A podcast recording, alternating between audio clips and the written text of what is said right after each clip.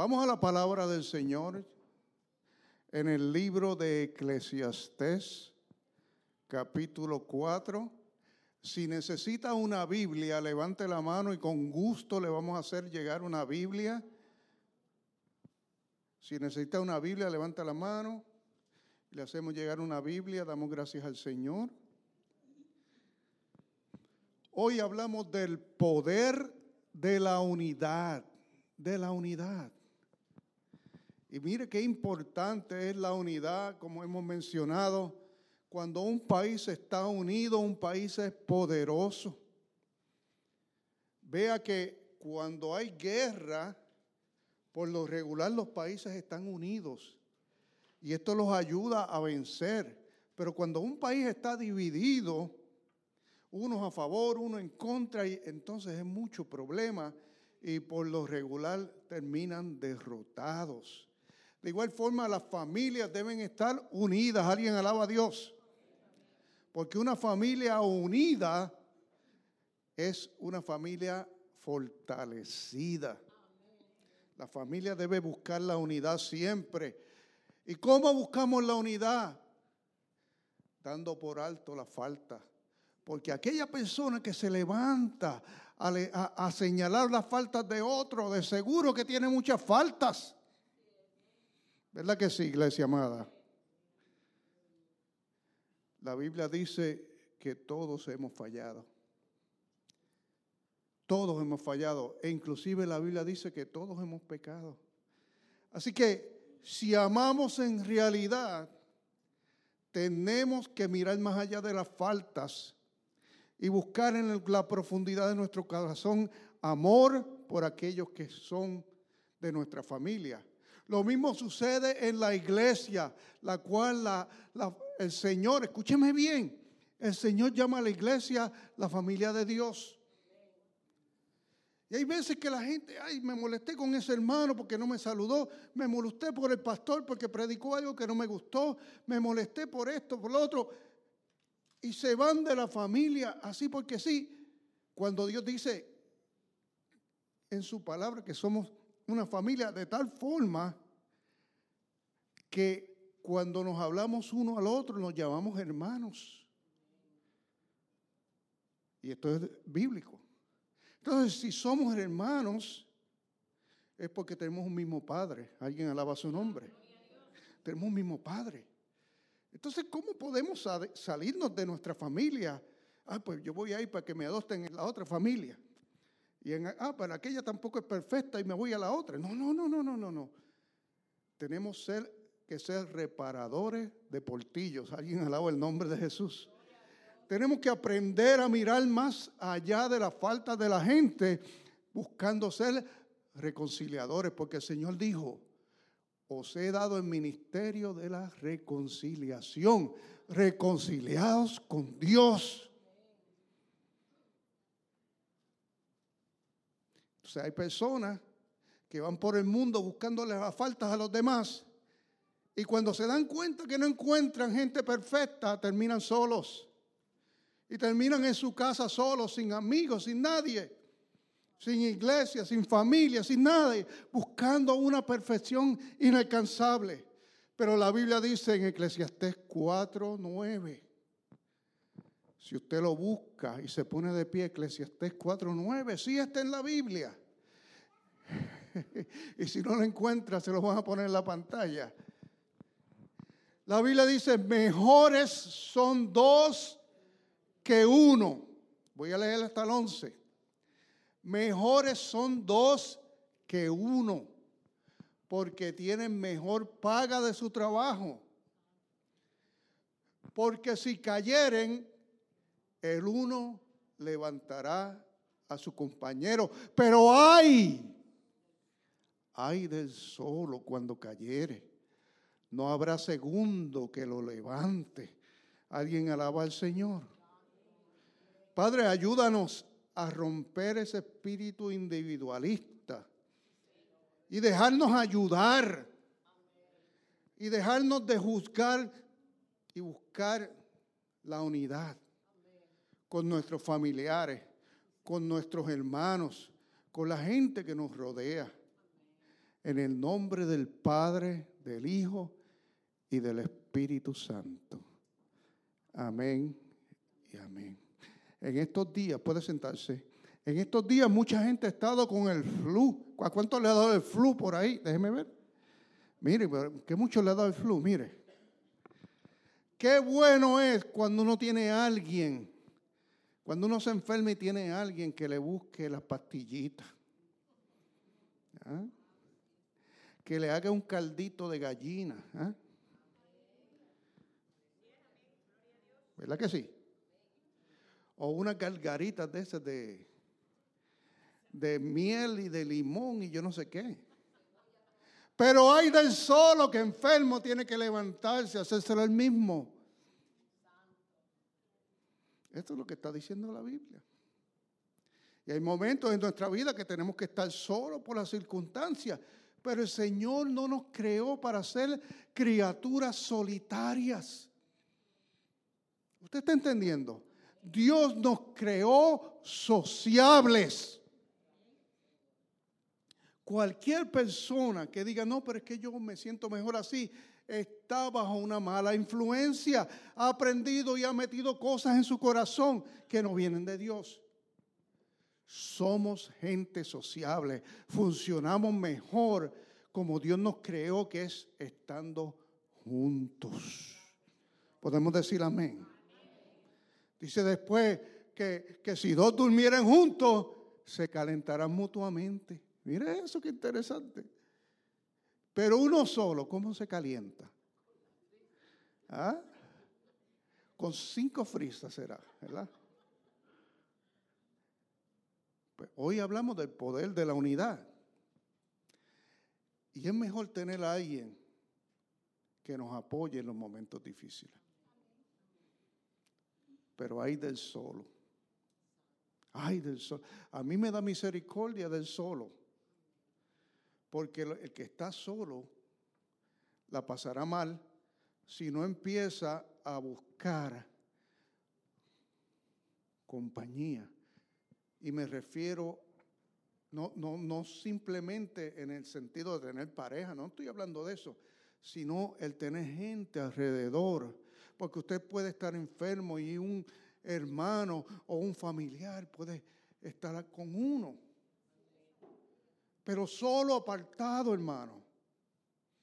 En este país le gusta mucho a la gente vivir de esa forma.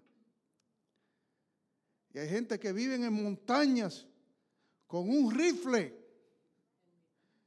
y un perro que corre por la propiedad. Y nadie se puede acercar por allí porque si usted se acerca siquiera a la vez, al tiro al aire que va.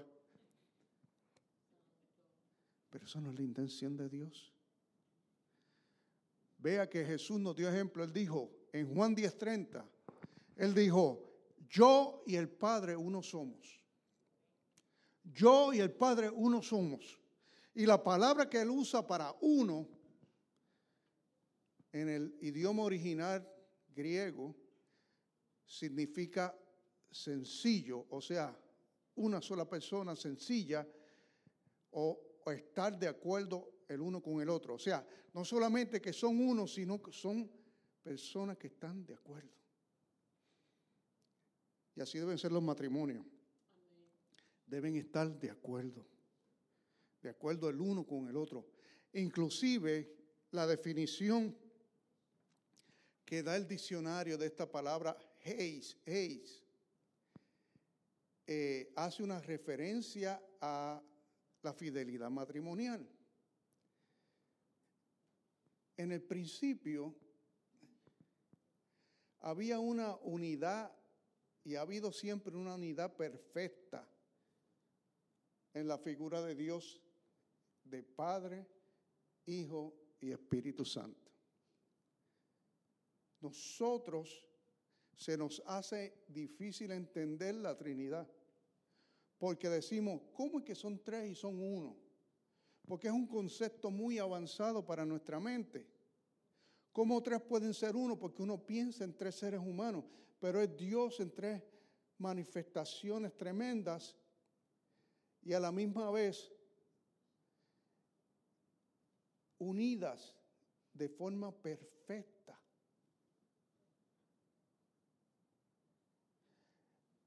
Y esos tres que son uno, que es nuestro Dios, llegaron a la tierra en Génesis capítulo 1 y pusieron orden a la creación y Dios, Padre, Hijo y Espíritu Santo crearon las plantas, los animales, pusieron orden, crearon los mares, los ríos, las aves y el último día crearon un hombre llamado Adán. Y entonces Dios vino y creó un huerto. Dice la Biblia en Génesis 2.15 que Dios plantó un huerto y allí puso a Adán, este hombre que Dios creó, del polvo. Y sopló sobre el polvo y salió ese hombre. Y Dios le dio instrucciones y le dio responsabilidades y le dio provisión. Le dijo, mira, aquí tú tienes de más para comer de todas las cosas y puedes comer de todo menos de ese árbol. Y aquí tú eres eh, el encargado. Pero Dios puso a este hombre, a diferencia de otras criaturas, lo puso solo. Y entonces más adelante Dios se, se dio cuenta de que, de que faltaba algo. Y en Génesis 2.18, si lo ponen por ahí en la pantalla, dice, y dijo Jehová Dios, no es bueno que el hombre esté solo. Le haré ayuda idónea para él. No es bueno que el hombre esté solo. De un principio, y cuando habla la Biblia de hombre se refiere a hombre y mujer. De un principio Dios nos enseña que no es, no es bueno que el hombre ni la mujer estén solos. No es bueno que estén solo. No es bueno, la soledad no es buena. Esto lo dice el Señor. La soledad y la vida individual jamás fue la intención de Dios. El dedicarse a una carrera y olvidarse de todo lo demás no es la intención de Dios.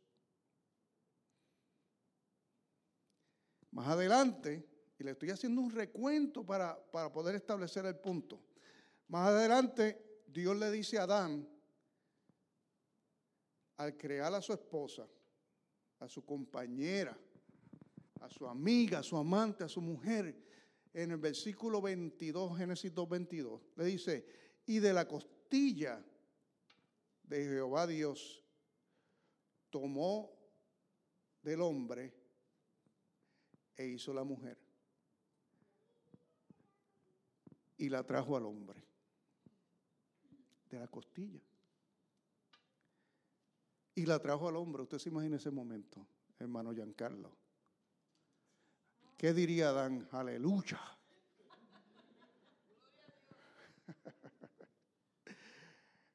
Dijo entonces Adán, verso 23, esta es ahora hueso de mis huesos y carne de mi carne. Esa es la mujer hueso de mis huesos y carne de mi carne. Y esta será llamada varona. Mire eso. Estará llamada varona porque del varón fue tomada. Esta es la palabra de Dios, hermano. Por lo tanto, dejará el hombre a su padre y a su madre y se unirá a su mujer y serán una sola carne. Qué cosa extraordinaria. Entonces, si analizamos esto, Adán fue creado del polvo y del aliento de Dios. Pero la mujer fue creada de la costilla del hombre. Entonces, el primer bebé fue creado de la semilla de Adán en el interior de su mujer. Entonces, ¿cuántos pueden ver el poder de esta unidad? Entre ambos. No hay unidad. O sea, no hay multiplicación si no hay unidad. Porque así lo hizo el Señor. No puede haber multiplicación si no hay unidad. Esto lo hizo Dios desde el principio. Dos personas del mismo sexo se pueden amar, pero no se pueden multiplicar. No pueden jamás procrear, porque no hay la unidad que Dios preparó. Es ilegítimo.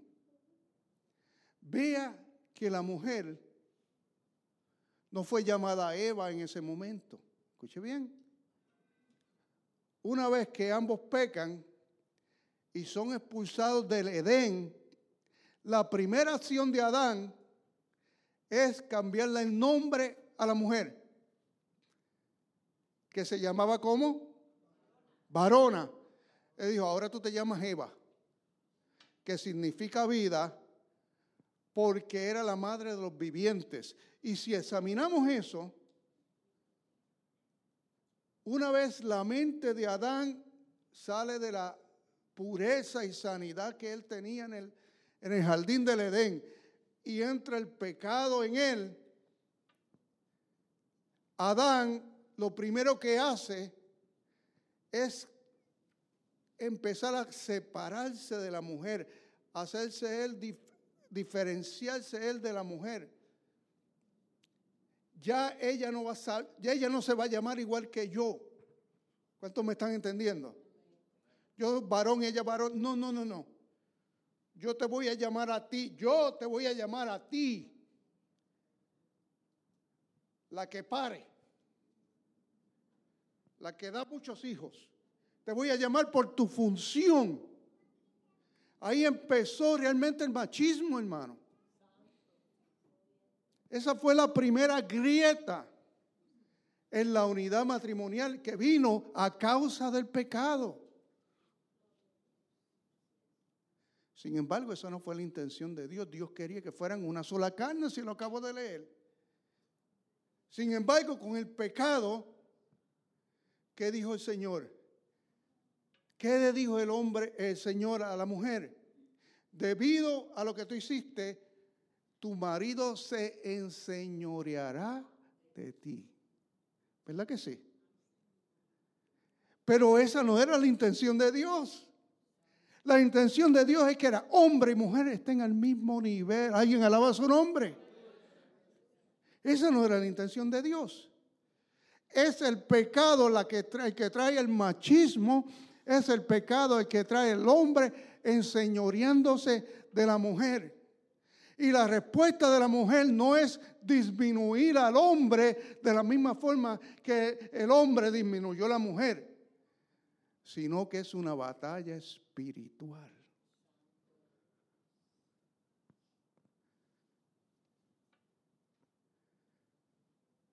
El hombre y la mujer necesitan conocer la palabra para entender,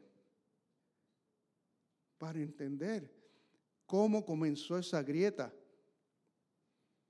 Dios creó al hombre y a la mujer en una unidad de vida y una unidad de propósito. El verso 24 dice que el hombre y la mujer dejarán a sus padres y se unirán y el poder de la unidad los hará una sola carne. Los casados, les hablo ahora, tienen victoria mientras más profundicen, mientras más profundicen en ser una sola carne, en ser uno. Las grietas en los matrimonios comienzan con el individualismo. Cuando empezamos cada cual por nuestro lado. Cuando empezamos a competir. Alguien alaba a Cristo. Cuando empezamos a decir, bueno, yo gano más que tu marido, ¿qué te pasa?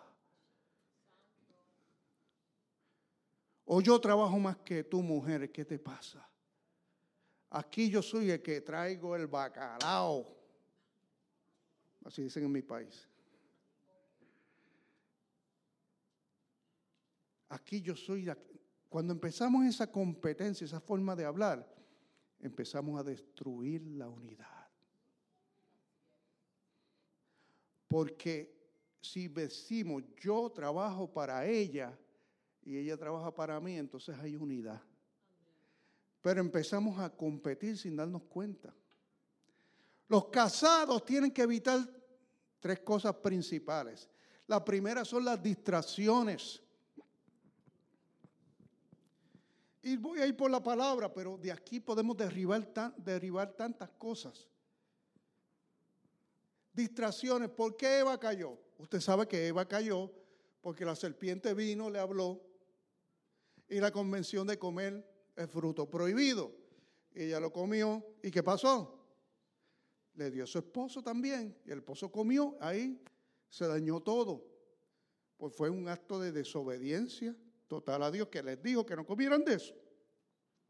Podían comer y usted dirá, pero por comer algo ya. Sí, porque ellos tenían millones de cosas para comer y Dios le dijo, menos esta. Y entonces la serpiente vino y le dijo, come. Y ella le hicieron caso a la serpiente y no a Dios. Así que no fue un pecadito pequeño, fue algo muy grande. Las distracciones en el matrimonio, vean el matrimonio de Adán y Eva. ¿Dónde estaba distraído ese matrimonio? Eva estaba distraída con lo que la serpiente le decía. Yo pienso que esa conversación que tuvo Adán y Eva, eh, perdón, la serpiente y Eva, no fue la primera. Porque ellos se notaban como, como muy casuales, como que habían hablado antes. Eh, eh, es que la forma en que Eva confió en lo que decía la serpiente demostraba que ya había como una relación, como que habían estado hablando ya. Entonces Eva estaba distraída y le prestó oídos a lo que no debía. Y en las relaciones matrimoniales muchas veces le prestamos oídos a lo que no debemos. ¿Está usted de acuerdo conmigo? Le prestamos oído a consejos malos. Le prestamos oído a cosas que salen en la televisión malas. Le prestamos oído a cosas que salen en las redes sociales que no nos convienen, nos separan de nuestro esposo, nuestra esposa. Le prestamos oído a personas que no tienen sabiduría.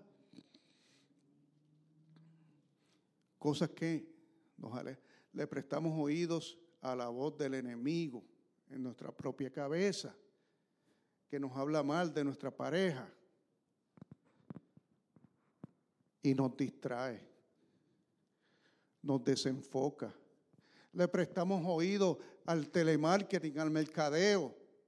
De momento usted va a tomar un bus y allí hay una, una foto de una mujer muy delgada y usted de momento le prestó atención, ahí yo tengo que ponerme así. ¿Cuánto? Después de parir cinco muchachos. Alguien alaba a Dios. Pues eso le distrae porque ahora ya no quiere prepararle los frijoles al marido, quiere estar haciendo ejercicio. Y después de tres meses ve que no baja nada y entonces más pelea. Ay, santo Dios. Pero lo mismo el marido. Se quedó mirando la secretaria y se distrajo se quedó mirando el programita, se distrajo. Y así tantas y tantas distracciones que vienen. Eva se distrajo con la serpiente. Tenemos que enfocarnos en lo que es realmente importante. Un día, delante de Dios dijimos, nos comprometemos en las buenas y en las malas. ¿Cuántos hicieron ese compromiso? ¿Verdad que lo hicimos? En las buenas, pero no estábamos pensando en las malas, estábamos pensando en las buenas que venían.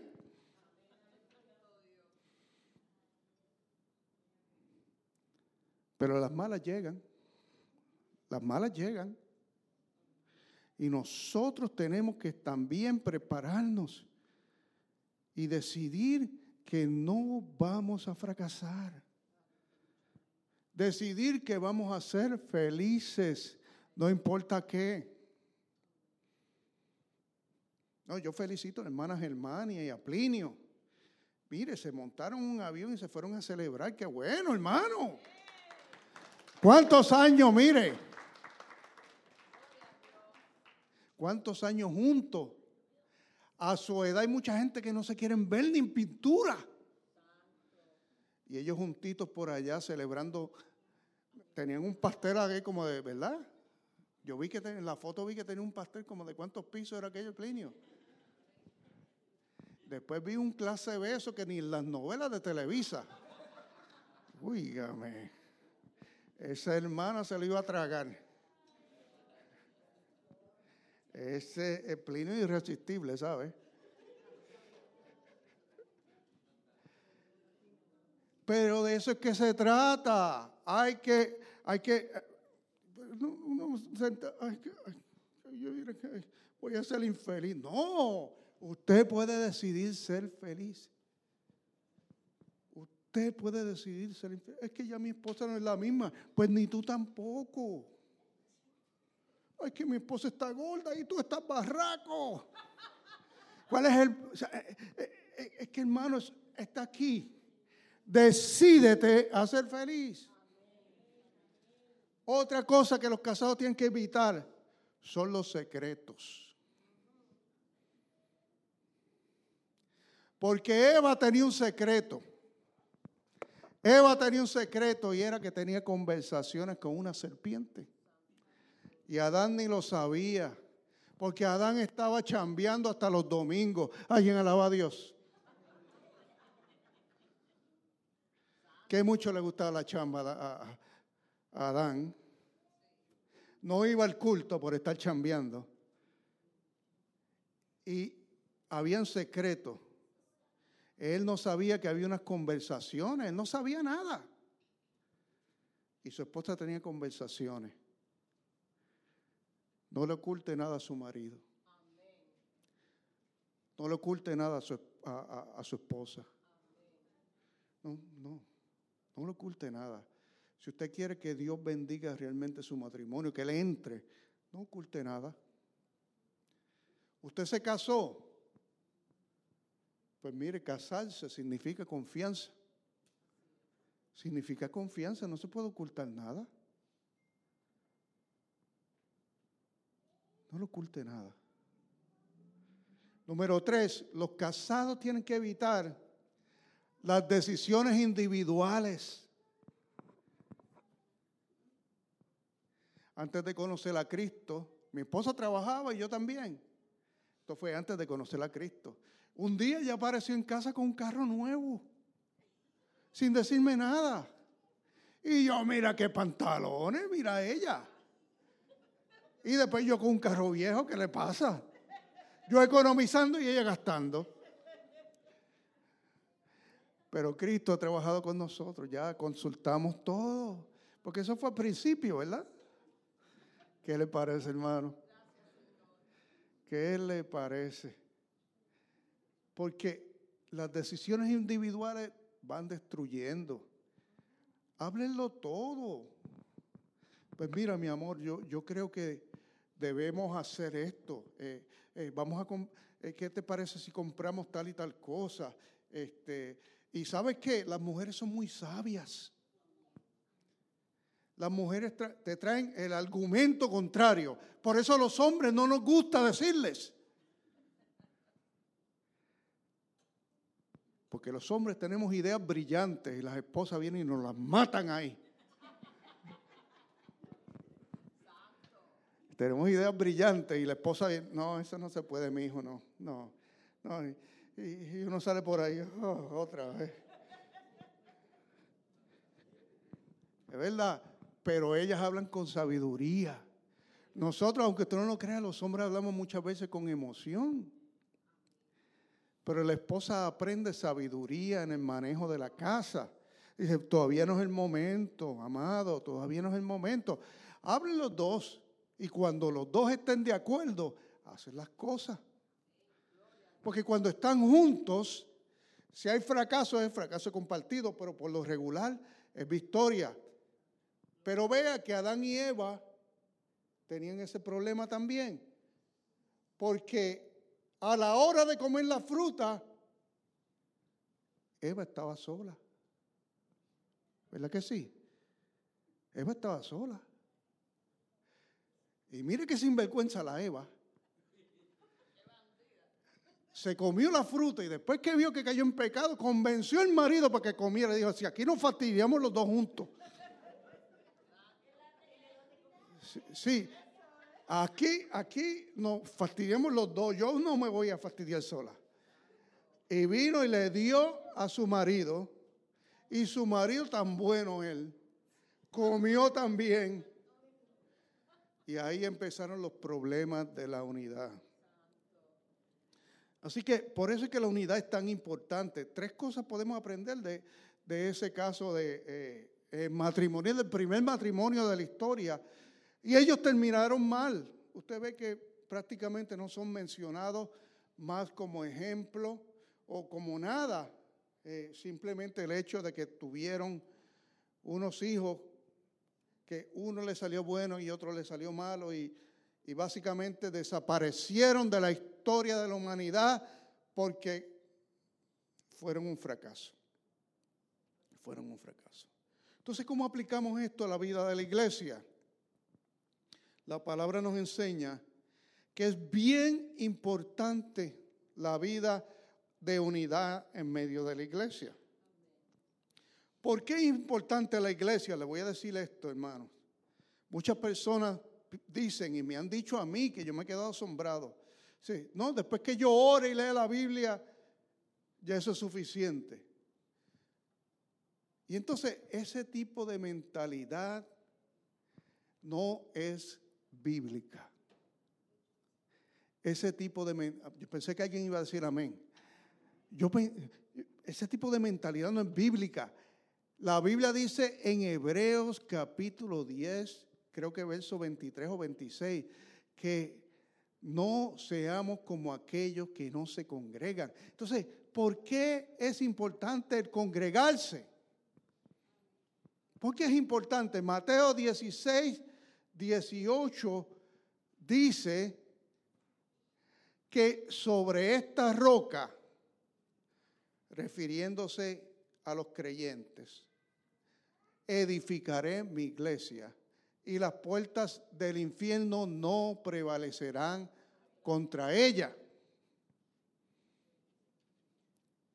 O sea, la iglesia la construyó Jesús y la sigue construyendo Jesús y la sobreedifica Jesús. O sea, la iglesia es un ente creado por Jesús. Entonces nosotros no podemos menospreciar la iglesia. Eso sí, hay muchos que, dicen que son iglesias, pero realmente no lo son. Pero cuando usted ve una trayectoria y un testimonio en una iglesia, usted puede ir en confianza a ese lugar sabiendo que Jesús está en ese lugar.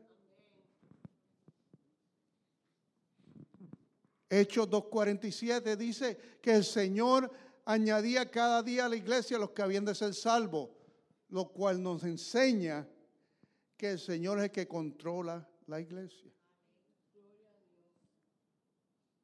Esta familia que ha venido aquí hoy, yo no los invité. Yo estoy seguro que aunque ellos quizás no lo saben, el Señor los inquietó a venir aquí. Así que yo los felicito por estar aquí.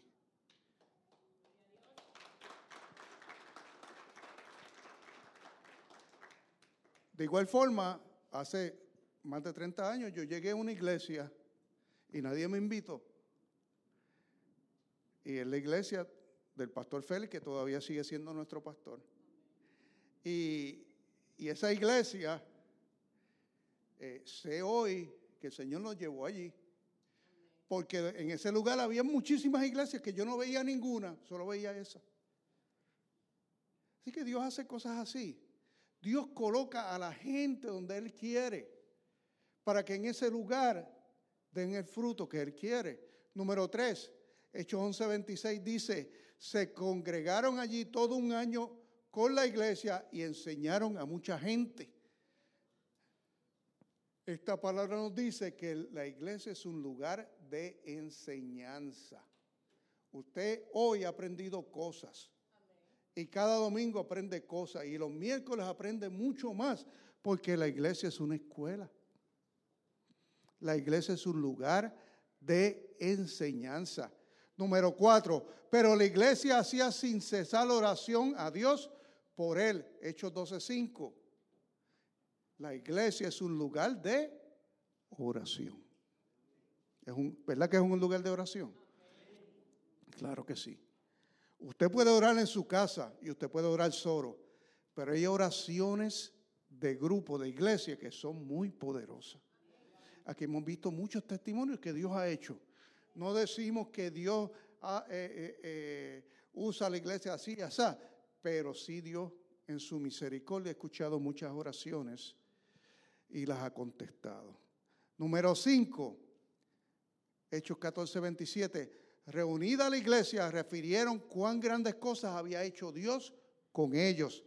En otras palabras, en la iglesia ocurren grandes cosas. La Biblia nos enseña que en la iglesia ocurren grandes cosas.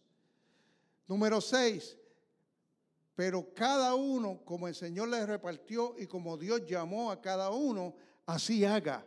Esto ordeno en todas las iglesias. En las iglesias Dios reparte dones espirituales. Y le digo más, los dones espirituales son para usarlos en la iglesia. No es para agarrarlos, irse por ahí de llanero, solitario, eh, y no usarlo como parte de la iglesia. La iglesia se mueven los dones del Espíritu Santo y Dios se glorifica. Número siete, con todo eso, si alguno quiere ser contencioso, nosotros no tenemos tal costumbre ni las iglesias de Dios. Primera de Corintios 1, 11, 16. La iglesia no es un lugar de contiendas. Y esto es más importante en este tiempo donde la gente le gusta contender y pelear por tantas cosas. Sepa que la, la iglesia es un lugar de paz. No es un lugar de contienda. El que quiera pelear, que pelee con su sombra. Alabamos a Dios. Número 8. Y enviamos juntamente con él al hermano cuya alabanza en el Evangelio se oye por todas las iglesias. Segunda de Corintios 8:18. La iglesia es un lugar de alabanza. Esto es bien importante, mis hermanos. Venga temprano para que participe de la alabanza, porque Dios habita en la alabanza de su pueblo. Usted quiere, usted quiere, usted quiere que Dios le toque, ¿verdad? También en la alabanza le puede tocar. Y este versículo es bien interesante. Escucha esto, hermano Joel. Y eh, mire cómo dice, y enviamos juntamente con él al hermano cuya alabanza en el Evangelio se oye por todas las iglesias. O sea, en la Biblia aparece un hermano que estaba pegado con su alabanza. Las iglesias lo llamaban. Mira la alabanza esa que tú cantabas. Es la Biblia. Un hermano que Dios le inspiró con una alabanza y iba por las iglesias cantando a la vez que se predicaba el Evangelio. Así que si venimos a ver estas cosas son bíblicas también. Número nueve, el Padre sometió todas las cosas bajo sus pies, o sea, los pies de Jesús, y lo dio por cabeza sobre todas las cosas a la iglesia. Efesios 1:22. Jesús es la cabeza de esta iglesia senda de amor Atlanta. Jesús es la cabeza de todas las iglesias llenas del Espíritu Santo. Por lo tanto, eh, yo no voy a las iglesias porque ahí lo que hay un montón de bochincheros y de hipócrita. ¿Y usted qué es? Perfecto. Criticando a los demás. Hay que, mire, la iglesia es un hospital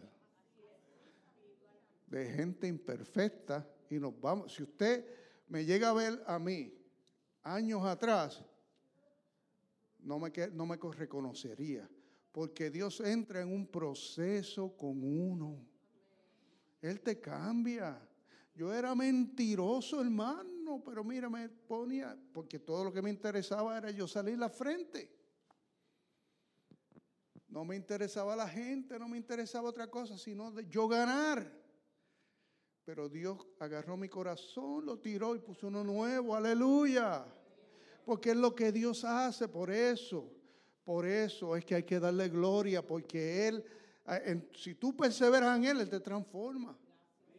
Él te da una nueva vida, Él, te, él se glorifica, Él te hace feliz. Él es maravilloso.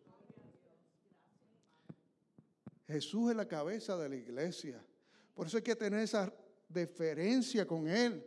Cuando usted viene a la iglesia, usted viene a ver a Jesús, que es la cabeza de la iglesia. Usted no viene a ver al pastor Juan. A mí no me tiene que venir a ver nada.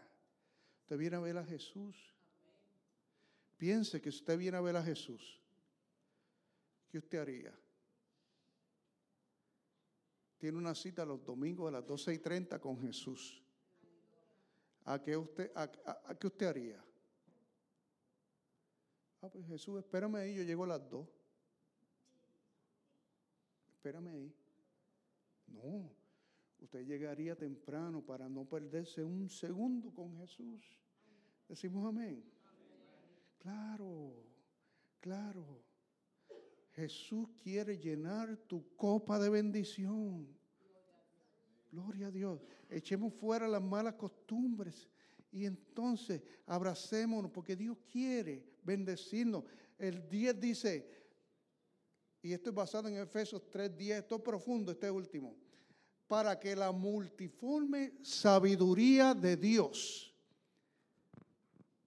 sea dada a conocer, ahora sea dada a conocer, por medio de la iglesia, a los principados y potestades en los lugares celestiales.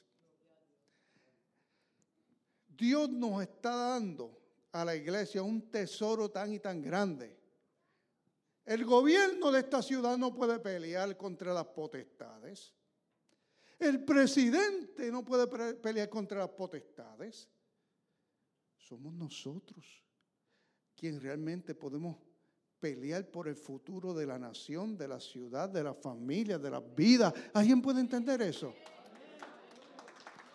Porque la multiforme sabiduría de Dios no es dada al gobierno, es dada a la iglesia, no es dada a un individuo en particular, es dada a todos nosotros un pedacito a ti, un pedacito a ti, un pedacito a ti, y después nos unimos en rompecabezas y llevamos esa oración poderosa. Es dada a conocer por medio de la iglesia a los principados y potestades en los lugares celestiales. Efesios 3.10, estudia estudia ese versículo. Es poderoso. Dios nos ha levantado como los únicos que podemos vencer en la lucha espiritual.